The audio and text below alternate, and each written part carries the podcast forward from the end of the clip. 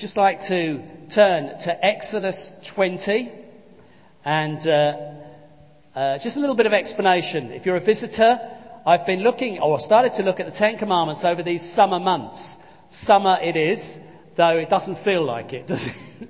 Amazing country we live in, weather-wise, quite incredible. If they could swap April and July around, it'd be great. But April was wonderfully warm and, and summery, and uh, it's distinctly unsummery now. But in these summer months, I'm planning to go through the Ten Commandments. Now, the, I feel they're, they're important principles for us to look at as Christians. They're relevant to us as non-Christians or interested people who don't feel committed. There's a lot to learn out of these. And they're also one-offs in a sense, so it does give me a liberty on a, a, what is in funny ways sort of broken up time with, with holidays and things to, to have an individual morning, and although it is a series of 10, and I do encourage you to listen to all 10 if you haven't, if you miss one, and you probably will over the summer period, uh, nevertheless they can be taken one at a time, dealing with significant, important subjects. Actually, I'd say in the light of this morning, subjects that God considers important.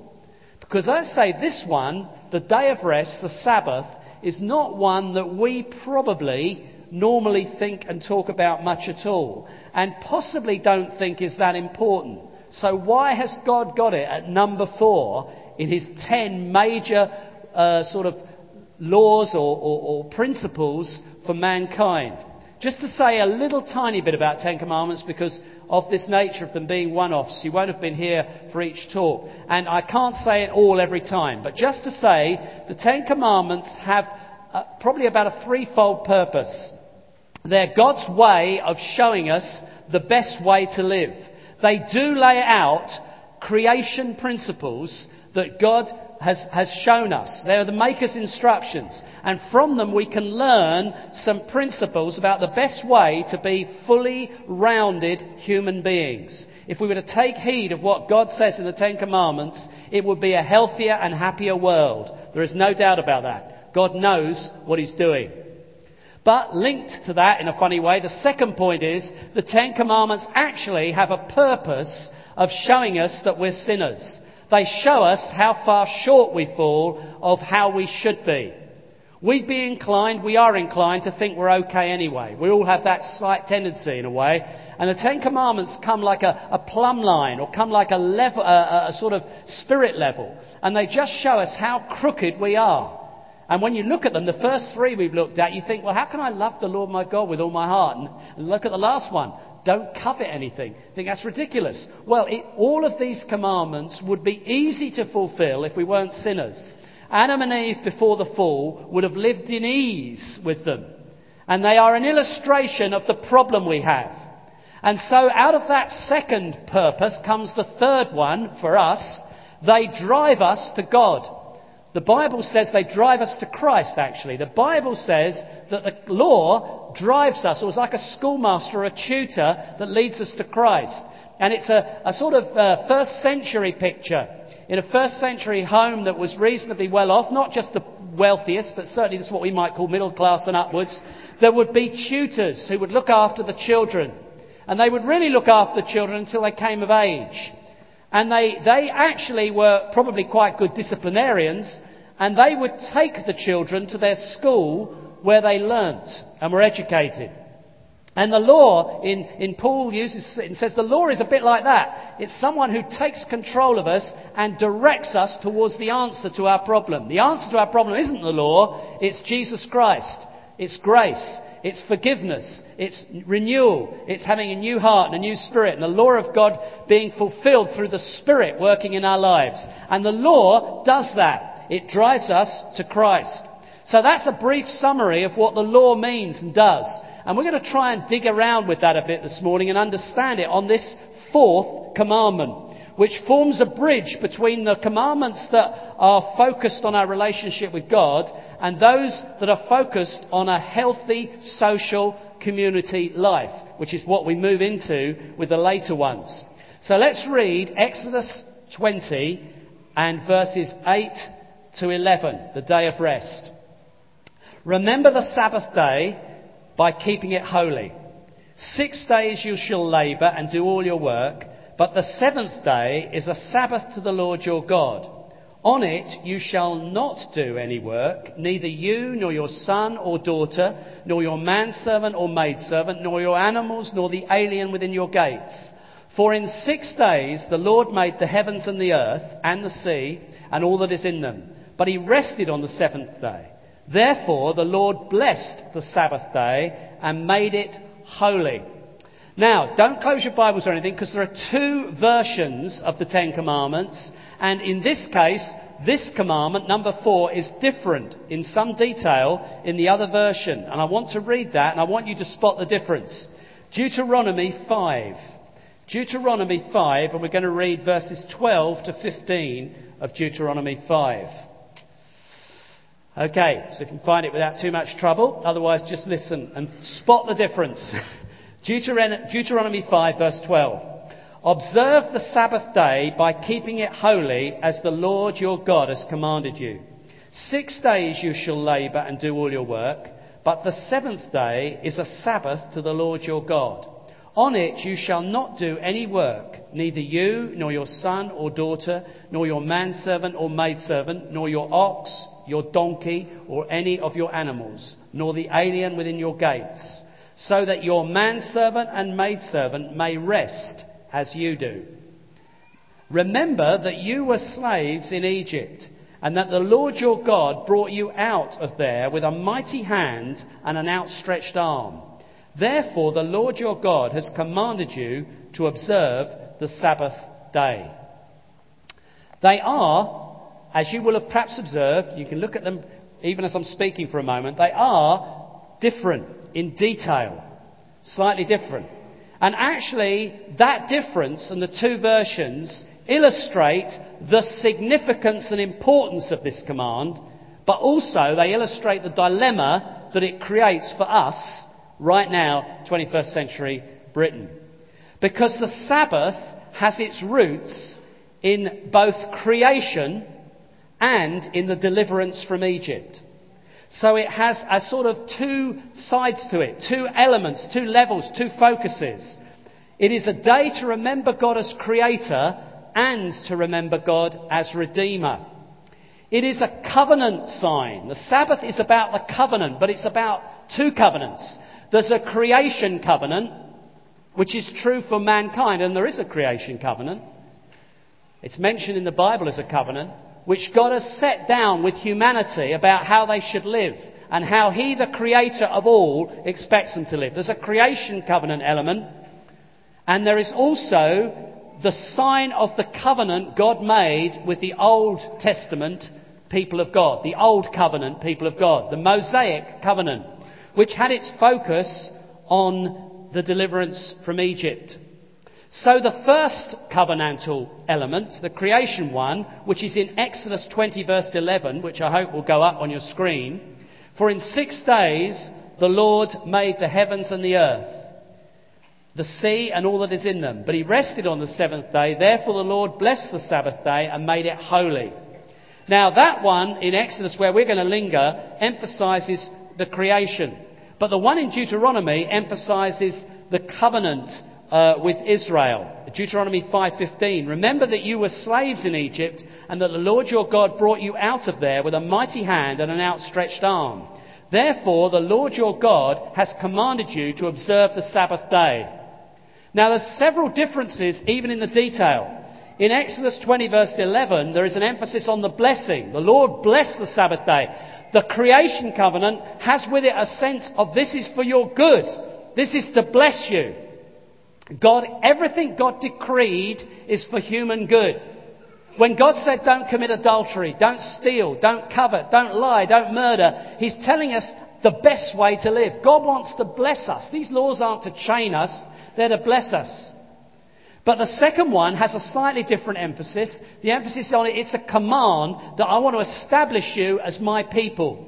And uh, that comes out of the Deuteronomy passage. That the people who keep the Sabbath are the people who God mightily delivered from Egypt. And that was the thinking behind the Mosaic keeping of the Sabbath. Now, all through church history, this has presented a problem for Christians for 2,000 years. The whole way it is on two levels. And it is true that Christians have gone through a spectrum of reactions, a wide spectrum. Historically, they have sometimes tried to turn Sunday into a Sabbath and try to apply Sabbatarian laws. You can't do this, you can't do that. Quite detailed about what you can and can't do. Now, the actual Jewish Sabbath is very bound up with restrictions, which you can read in the Old Testament. Things like you can't walk more than two miles, you can't pick up sticks, you can't do this, you can't do that. A lot, a whole lot of things you shouldn't do on the Sabbath to keep you really locked in to just making it a day for God. Now, the Jews, and the Orthodox Jews particularly, have continued to add that element to the Sabbath.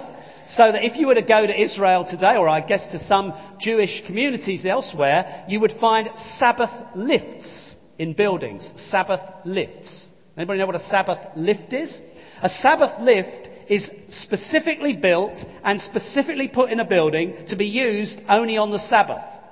And the Sabbath lift has no buttons for any floors. You walk into it and it stops automatically on every floor so that you do no work by choosing the floor and pressing the button. That's where legalism can take you. And that's a fact. They have very detailed things about you, what you can and can't do on the Sabbath. And on the Sabbath, it is hard work. It's work to press the buttons and decide which floor to get out. So this lift will take you to each floor and you get out where you want to. It's like the spirit you see in the New Testament where when the, the disciples gathered some wheat in their hands and rubbed it to eat it as they're walking along, they got told off by the Pharisees. Jesus was told off as well by the Pharisees and Sadducees. You shouldn't do that on the Sabbath. That's reaping and uh, winnowing and, you know, eat harvesting, and that's work.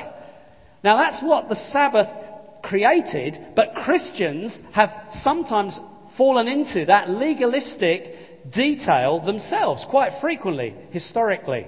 And at one end of the spectrum, they even, those sort of people have thought about whether you really should keep that sort of thing on a Saturday, not a Sunday. And there have been Christian groups of extremes that have gone for the seventh day as part of their Christian law. Well, that's one end of the spectrum. Of course, at the other end of the spectrum are those who totally disregard Sunday as having any speciality at all and any relevance. And those who would, in effect, live exactly like the world. Down to the fact that gathering and worshipping on a Sunday is just an optional extra like going to sport something you might do once a month. You might do it more regularly than that and do it other times. And so there's no, and, and actually many of us possibly have that attitude and say it's grace. Um, now, it is true we're under grace. We're going to work this morning. The next half hour, we're going to work at this. This is the more tricky of the commandments to explain to you. Because we are under grace. But actually, by sloppy thinking and sheer fleshliness, we end up looking no different to the world and thinking we're great, we're free. Have we understood what the Sabbath rest means for us? Well, let's try and do it in the next few minutes. Let's work at it. Say, what does this all mean? Because first of all, there is no doubt we are not in the old covenant. We are in the new covenant, praise God.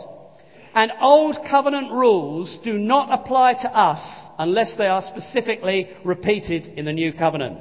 That is why we don't get in a sweat about whether we can plant two different sorts of plants in our garden or in our farms or wear clothes mixed with two sorts of things. All the stuff you'll find in detail in Leviticus, most of us don't go around uh, sort of checking each other for red spots and things. So actually, we don't live and we don't have a priesthood and all the rest of it. We don't live under the old covenant. We live in the new covenant. And the new covenant has f- fulfilled what the old covenant was trying to do. That's bring righteousness. And has gone way beyond it. Way beyond it. And we need to see how does that apply to us. The new covenant people of God are the Jesus people. They are the people who belong to Jesus Christ, whether they're Jew or Gentile. It's not about your race, it's not about your class, it's not about your background, it's about your faith. Are you a Jesus person? Have you put faith in Jesus Christ? Whatever creed you came from, whatever race you come from, whatever nation you come from, whatever class you come from, you can be one people in Jesus Christ. And the issue is, do you belong to Jesus or not? That is the issue of the new covenant. And those who do belong to Jesus are God's people of the new covenant. The people God is dealing with today, or using today, if I might put it that way, to bring his message to the world are the new covenant people of God. That's the one that matters, and it's all focused around Jesus Christ. So let's work at this commandment in the sort of two levels in which it's at. Let's talk first of all about redemption. Because actually, this is taking what I've previously described as the second level first. It's the redemptive level, and then we'll come to the creation level later. So this is more about the covenants, if you like. So first of all, we're looking at redemption. Now, as I've already said, in the new covenant, the old covenant laws do not apply to us unless they are specifically repeated for us. Okay? So that's a principle. Now let's look at a few directions we get from our New Testament. First thing, Jesus emphasized the creation side of the Sabbath.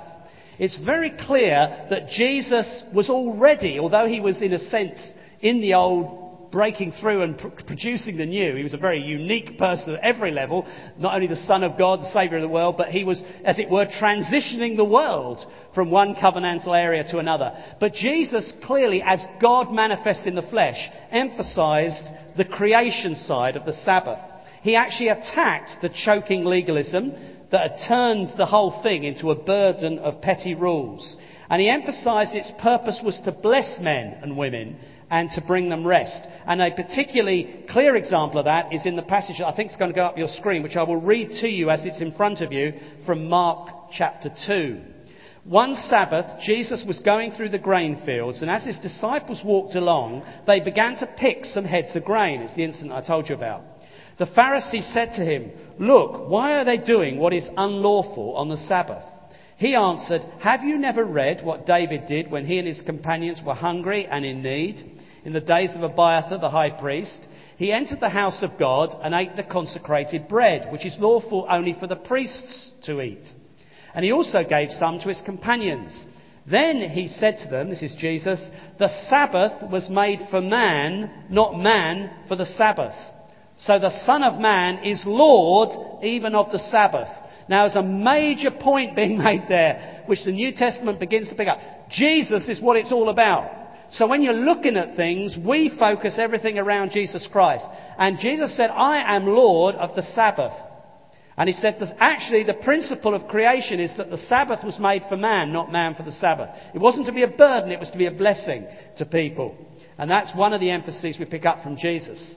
The second point to be made is that there has been a greater deliverance for us than the deliverance from Egypt. We do not look back to Egypt in any way under the new covenant. The deliverance from Egypt is inspiring for faith. It has got typology for us. You know, we can learn things, but we actually don't look back to that. We look back to a greater deliverance. And that greater deliverance was when Jesus Christ rose from the dead.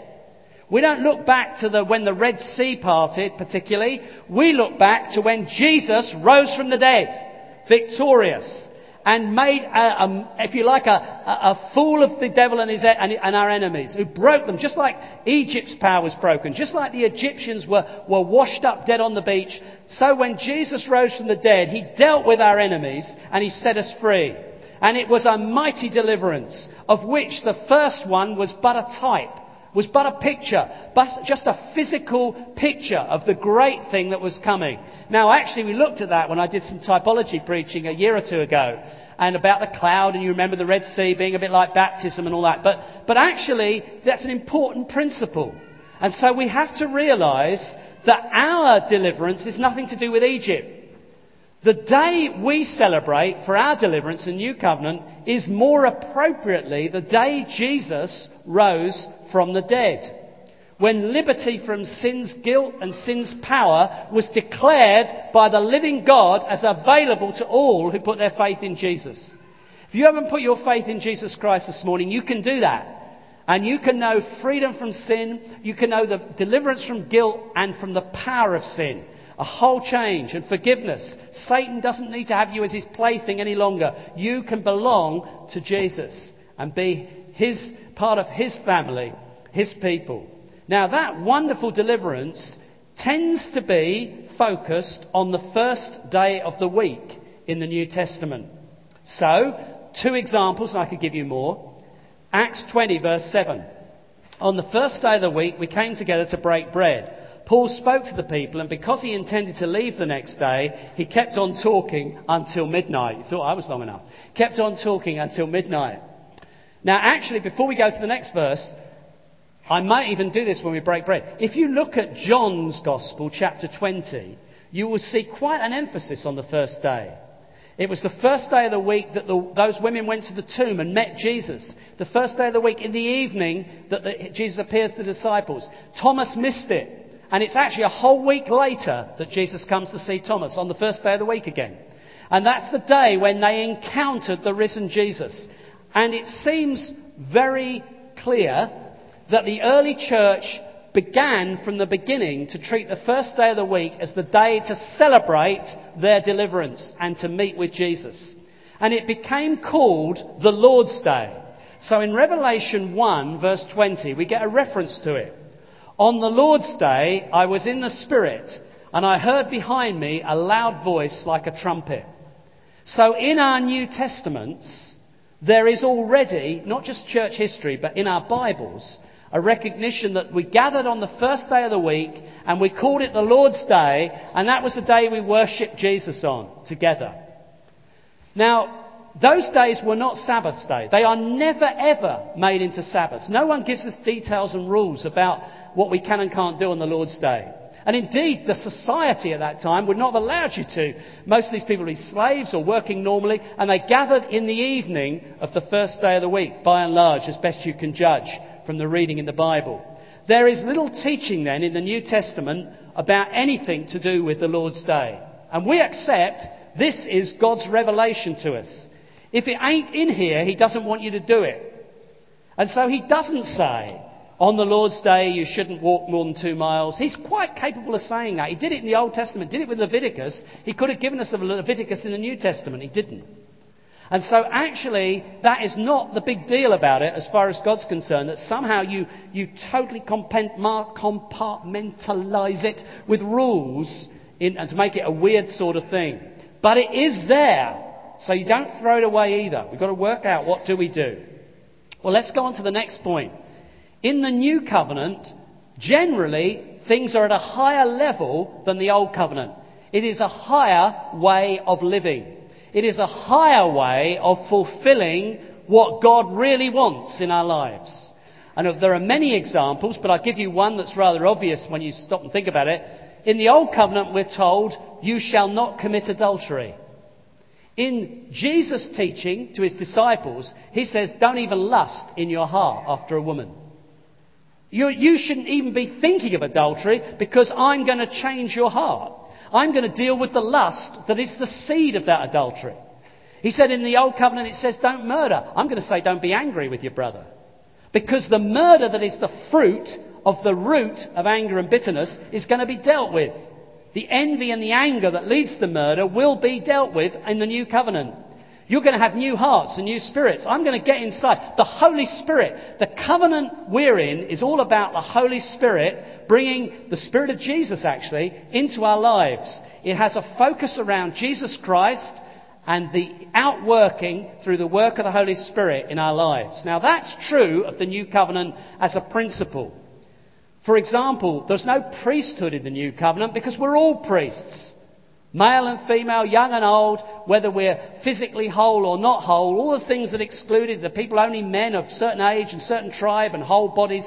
No, no, that's all gone. We don't have that. We all can have access boldly to the presence of God. How? In and through Jesus Christ. It's, the issue isn't what race are you? Are you male, female? How, how, what you physically like? The issue is, are you in Jesus or not? Are you coming via Jesus? There is one way to the living God. It's Jesus Christ. It's open to all, but it's only through Jesus Christ. It's gloriously inclusive, but it is exclusive as well. Only through Jesus Christ. Now that's the new covenant. And in the new covenant, hear this carefully because I haven't the time to teach it as thoroughly as I'd like to. In the new covenant, our whole lives are a Sabbath to God. That is the significant change. Just as you move from don't commit adultery to don't to lust being dealt with, the issue is we now have a Sabbath rest in Jesus. We are to rest from our own works and trust only in His work, and 24 7 we are to live for Jesus. And if you can't do it on a Monday, you shouldn't do it on a Sunday. If you can't do it on a Sunday, you shouldn't do it on a Thursday. I don't know, I'm mixing my days up. What I mean is, you can't say, I can do this on this day, and, and, and on that day I shouldn't do it.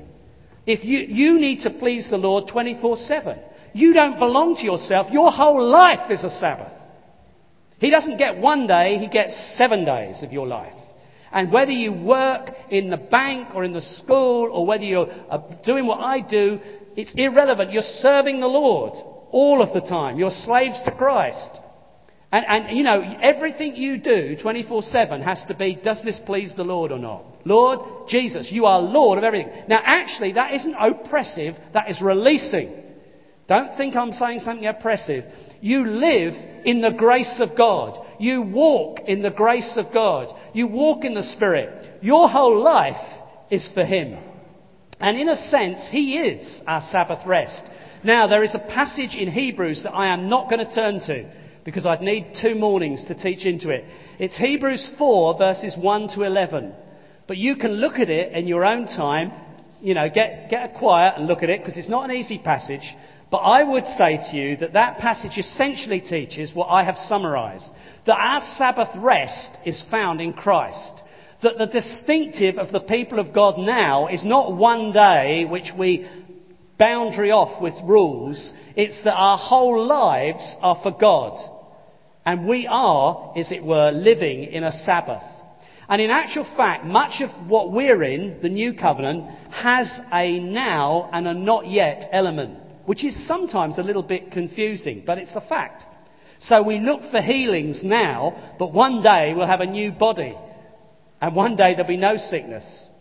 And to some extent this is true. We are enjoying our rest in Christ now, but one day we will be in an eternal Sabbath an eternal time with God. That's what heaven will be. And it's not like an eternal lot of lifts with no buttons or something stupid like that. Don't misunderstand the word Sabbath. The Sabbath word is a blessing. It means an eternity given to God and resting in His presence. It's an eternity resting in the presence of God. It will be a glorious thing, wonderful, creative, and blessing. But it will be like one huge Sabbath eternity. Now we've begun to taste that and we live in that now, and it will work through. So, in brief conclusion, because this is quite an important subject and reasonably uh, uh, subtle to make the points, the redemptive aspects of Sabbath are met for us in Jesus Christ. They're not to do with Egypt. And we rest in Him and live for Him. So, if something doesn't please Jesus, we don't do it, whatever day it is. If he's comfortable and pleased with it, we can do it whatever day it is as well. We walk in the Spirit and our whole lives are a Sabbath to God. Therefore, all the legal aspects of the Old Covenant Sabbath have been superseded. Next, another point. Jesus is our deliverer. And we rejoice and celebrate the great deliverance he's given us with the other people of God. It's a communal thing. The New Testament did that, people of God did that on the Lord's Day, which is setting a principle that we follow. This is our guideline. It is for us. Our New Testament is very prescriptively guiding things for us. And therefore it is totally reasonable and right to treat the first day of the week as the Lord's Day when it is an appropriate time to gather with God's people and focus on our great deliverance, which we'll do at the end of this morning, through Jesus Christ. That's what they did. That's what we did. It's not the only time we do it, but it is very appropriate and should not be neglected. Let's move on. That's redemption. We'll try and put the two threads together in the last 10 minutes of call now. But I just want to move on to creation to the creation side. The fourth commandment is also has a creation, a creation level. It is a decree from the Creator to us as His created beings. the Maker's instructions, if you like. And the Maker's instructions tell us this for healthy, wholesome human living, we need one day in seven that is a rest day. And that rest day is not me time, 21st century blabber. It is time with family, which is very distinctly laid out there.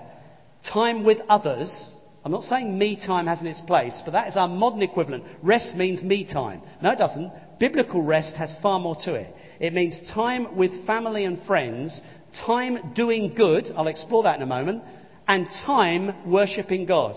That is what biblical rest is. It's what you get out of those commandments. You look at them. It's a day to the Lord. It's a holy to the Lord. It's enjoying Him and not working, resting, but doing it not in isolation, but doing it with family and God's community.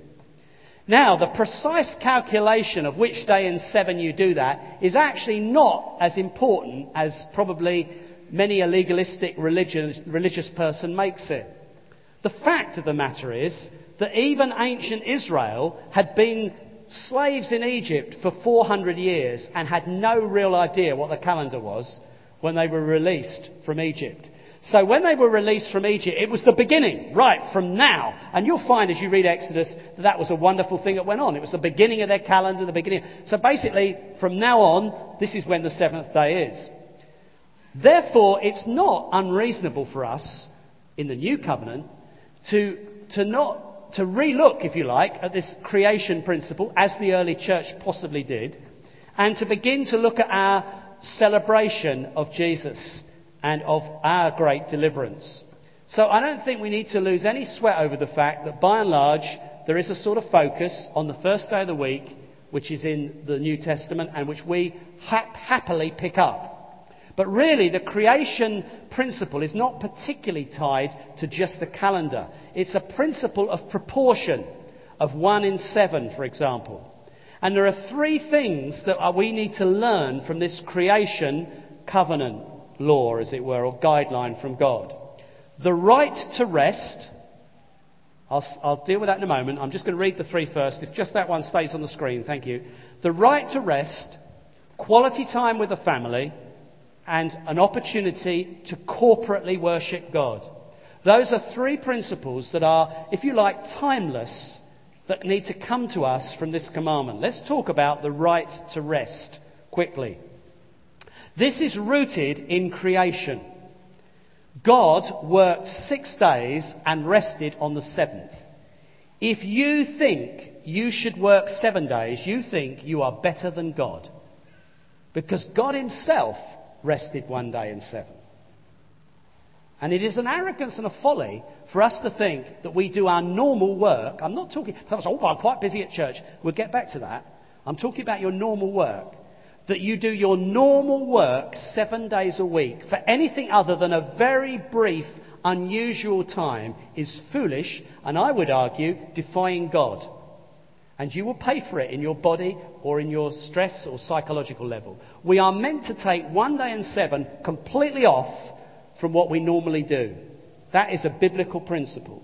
Now, I don't think you have to get legalistic about it, but I do say to you that I believe it's a creation principle and we're foolish to ignore it. And in our modern culture, there is often a, an attitude that you're quite macho and committed if you do work seven days a week on your particular work or business. Workaholic is almost admired. The Bible doesn't admire it. God doesn't admire it. And you're meant to take one day in seven completely off. God expects two things, really. God expects us to work, actually, because God doesn't like idleness either. He hates idleness. It's a curse. If you read the Proverbs, idleness is a curse, not a blessing. He expects us to be mentally and physically active, if you like, most of our week. Not frenetically, because I'm not saying 24 7, but we should have healthy physical and mental occupation. And if we're out of work, we ought to find voluntary ways of keeping busy and active. That's the creation principle as well. But God also expects us to rest, to take one day in seven as a complete break from what we normally do. And that's linked to the other things. It's an opportunity for something else as well. We are meant to be seeing this day of rest. And this is where we need to get up to speed in our modern culture. We're meant to see it as having other elements. It's not just me time. It's meant to be time with family and community. That's what you pick up through Scripture. And so let's move on to the next point quality time with the family.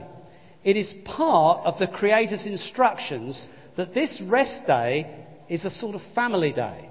That's what you can pick up from careful reading of those commandments. Actually, I could get into this a big subject, and I do find it interesting.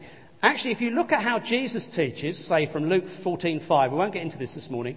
Luke 13:16, he commends and, and almost promotes the idea that you do good works on on the Sabbath. He's, he heals people, basically.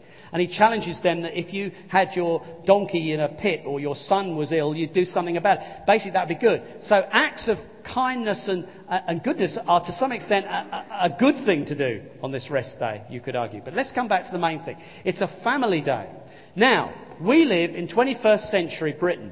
Now, 21st century Britain used to have a very strong Christian heritage. But in the late 20th century, along with a lot of other things, one thing we did was deregulate Sunday. Now, many Christians struggle with how you handled that because you could seem very legalistic.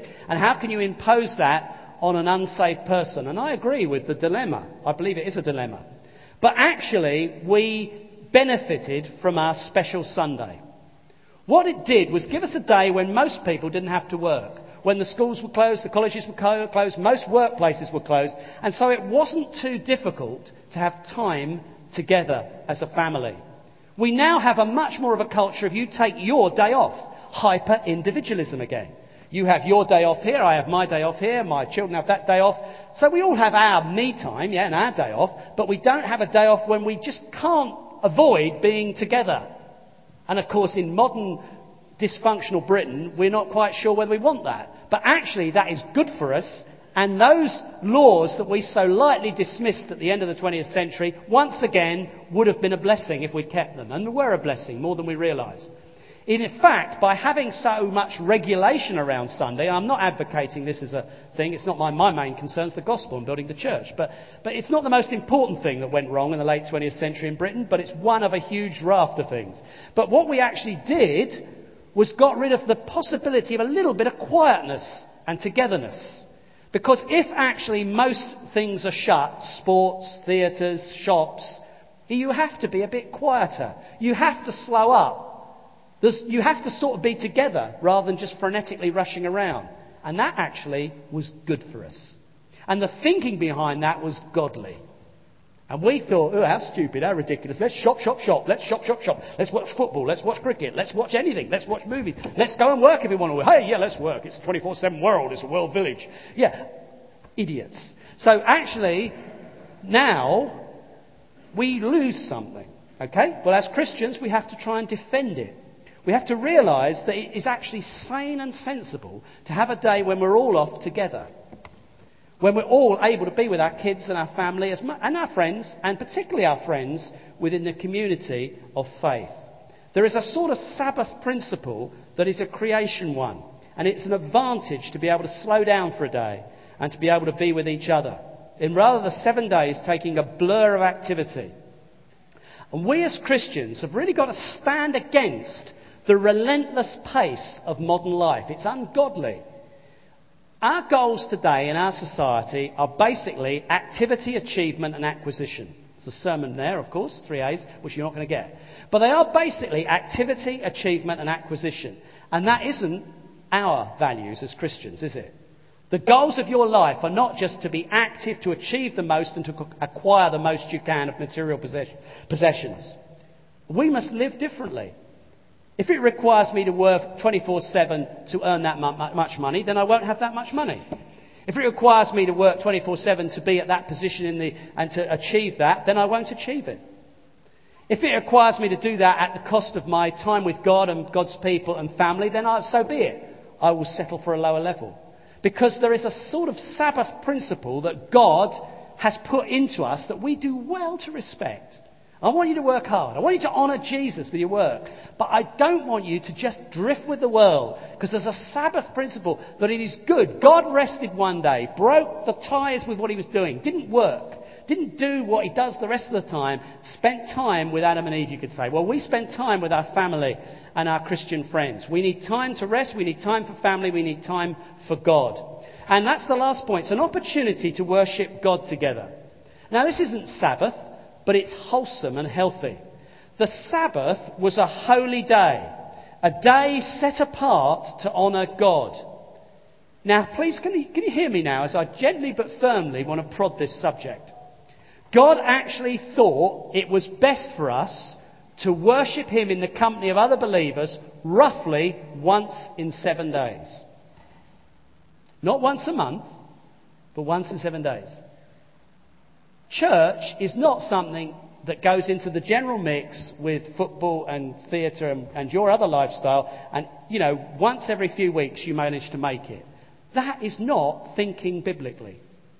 God actually says that it is part of your rest to meet and worship Him in the company of other believers. Now, we do struggle with this one, and we need to think about it prayerfully. We sometimes have the idea that church somehow gets in the way of my rest and my family time. That is unbiblical thinking. It is family time to come and worship God with your children and your wife and your family. That is family time, brothers and sisters. Don't downgrade it, upgrade it. I'm not having a go at you, I'm provoking you to think biblically. When Marion and I took our kids to, school, no, to church, when Marion and I took our kids to church, that was not against family time. That was family time. So uh, my attitude in my family when my children are at home is what we do on a Sunday is we go together and worship God. Sure, you might go into another room. Don't let's get picky. But basically, we go together and do this activity because we are a family of the new creation people of God. And the new creation of people of God still don't despise the principle of gathering with the other people of God and worshipping their Lord and Saviour and celebrating what Jesus has done for them. That's what we do. And if I miss out after more than one or two in seven, I feel weird. And you can say, well, that's because you're, you're doing it all your life. Yeah, probably is. But actually, the idea that I take a break from church is madness, unless you're backsliding. It's, it's madness. You don't take a break. You, yeah, you have a holiday. I'm having a holiday. I won't be here for a couple of Sundays at one time in the summer. Don't misunderstand me. But people talk like that to you as a pastor. You think you've got to sort out why you feel like that, but the answer isn't, well, you know, I just sort of chill out and go and sit in my caravan for a month. Not unless you really feel you're seeking God as to what's wrong with you. I mean, I mean that in the nicest way, but it doesn't sound nice. You know, you, I mean, you do take time out. That, I want you to realize that is a problem. If you think like that, that is a problem. Now, you may, the problem may be the church a bit. I'm not saying church is perfect, but you just can't just accept feeling like that. Because it's part of God's thing that we're supposed to find our rest worshipping Him in the company of His people. Not the only way we rest. I also like to read the paper, go watch a film, Go for a walk? Of course. I want me time as well. But, but this isn't the same. There is a spiritual principle of rest in coming and worshipping with God's people. Having a, a day of honouring God is not a bad thing, even if it's not a law. And it's certainly part of God's thinking about what we need to make us whole and fully rounded people. We should not see church as a nuisance. If we do, we need to just think, why have I got into this state? Why have I got this state? Now, you may feel it's to do with the church, and you may need to address that. But you can't just accept it. You might say, God, why do I feel it's a news? Because it's not. It's part of a glorious blessing. It's part of God's blessing that you should be free. And in this country, despite the stupidity of the country, we do still have the vestiges of a Christian heritage. We still have the freedom to own the building. We still have a sort of Sunday and we still have an opportunity to come and gather. And it's an opportunity we should relish. In the early church, people who were slaves fought a pagan society of slavery to gather together on the first day of the week. You can read it several times, again and again, through the New Testament. They fought the culture to gather. We need to fight the culture of materialism, individualism, slavery to those things, we fight our pagan culture to take the opportunity to gather with God's people and worship Jesus and celebrate our great deliverance. Amen? That's how we must think. You've got to think like that. You've got to say, well, I, if you do it superficially, because John Groves is off on one, then you're, you're, you'll not do it right. You need to think about it. So you will, you will, you will give out the, let's use a modern phrase, you will give out the right vibes to your kids then. You, if your kids think you're just doing it out of law, they won't do it. But if you realise this is it, this is, this is what we do, this is how we are, this is what we love to do. And if you mean that, the vibes, if like the Holy Spirit, that will, that will be right. do you know what I'm trying to say to you? It's not, if it's law, it won't be right. People kick against law, of course they do. But you need to understand that it is part of God's creation blessing to you that you will be more rested if you regularly gather and worship with God's people and meet Jesus and lift him high. And don't think it's a duty, a law, or a nuisance. And we have to fight our pagan culture just as much as the early church fought it. I bet it wasn't easy for those slaves to gather on the first day of the week to worship Jesus and break bread. As you find repeatedly mentioned, we've got to fight our pagan culture to do the same. Culture's different. As I say, it's materialism, individualism, and other isms, but we've got to fight through it so that we keep a day when we can enjoy together the presence of God with our family and with God's people and rejoice in the redemption we had. I want to encourage you that there's a faith element to this. God will bless it and He'll bless you.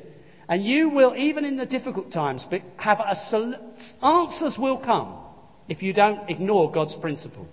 It's out of God. Sometimes you might come reluctantly and, to church and you think, oh, I'm free, but I don't know what I'm struggling with this and I'm struggling with that and I don't like John and all that. Yeah, okay. But somewhere the answer will come. You might come along and think, oh, perhaps I do like him. You know, and God will open your eyes and change it and see how nice I am. Uh, that something will happen. Somehow the answer will come by going God's way. Do you understand that? It's like when you're in a bad marriage. The answer isn't to not go God's way. Oh, I'll find someone else to marry. No, no. Somehow the answer comes by going God's way. And God's way is a day of rest, a day of family, and a day of worshipping in community. That's how it works. And it's not wrong to do good works. You run the children's work, you help with something, that's a good work. Jesus said that's a good thing to do. Amen. It is right. It's not like a, a day where I chill, I don't do anything. No, it's not an inactive day, it's a different day. It's a different day. It's a different day. I have the problem because it blends in with my work, but only a handful of us are like that. It's a different day. And you have to see that's part of the principle. I knew I'd do this. Well, I'm going to stop. Because I think it's an important subject, and I want to worship out of this. You think, how are you going to worship out of this? Well, we're going to celebrate on the Lord's Day. Oh, come on, I'll read you something. I'll get you I'll get you to worship. And we're going to celebrate on the Lord's Day and we're going to rejoice in our Lord Jesus. Let the musicians come up. Just listen to John 20. Just listen to what I'm going to read to you.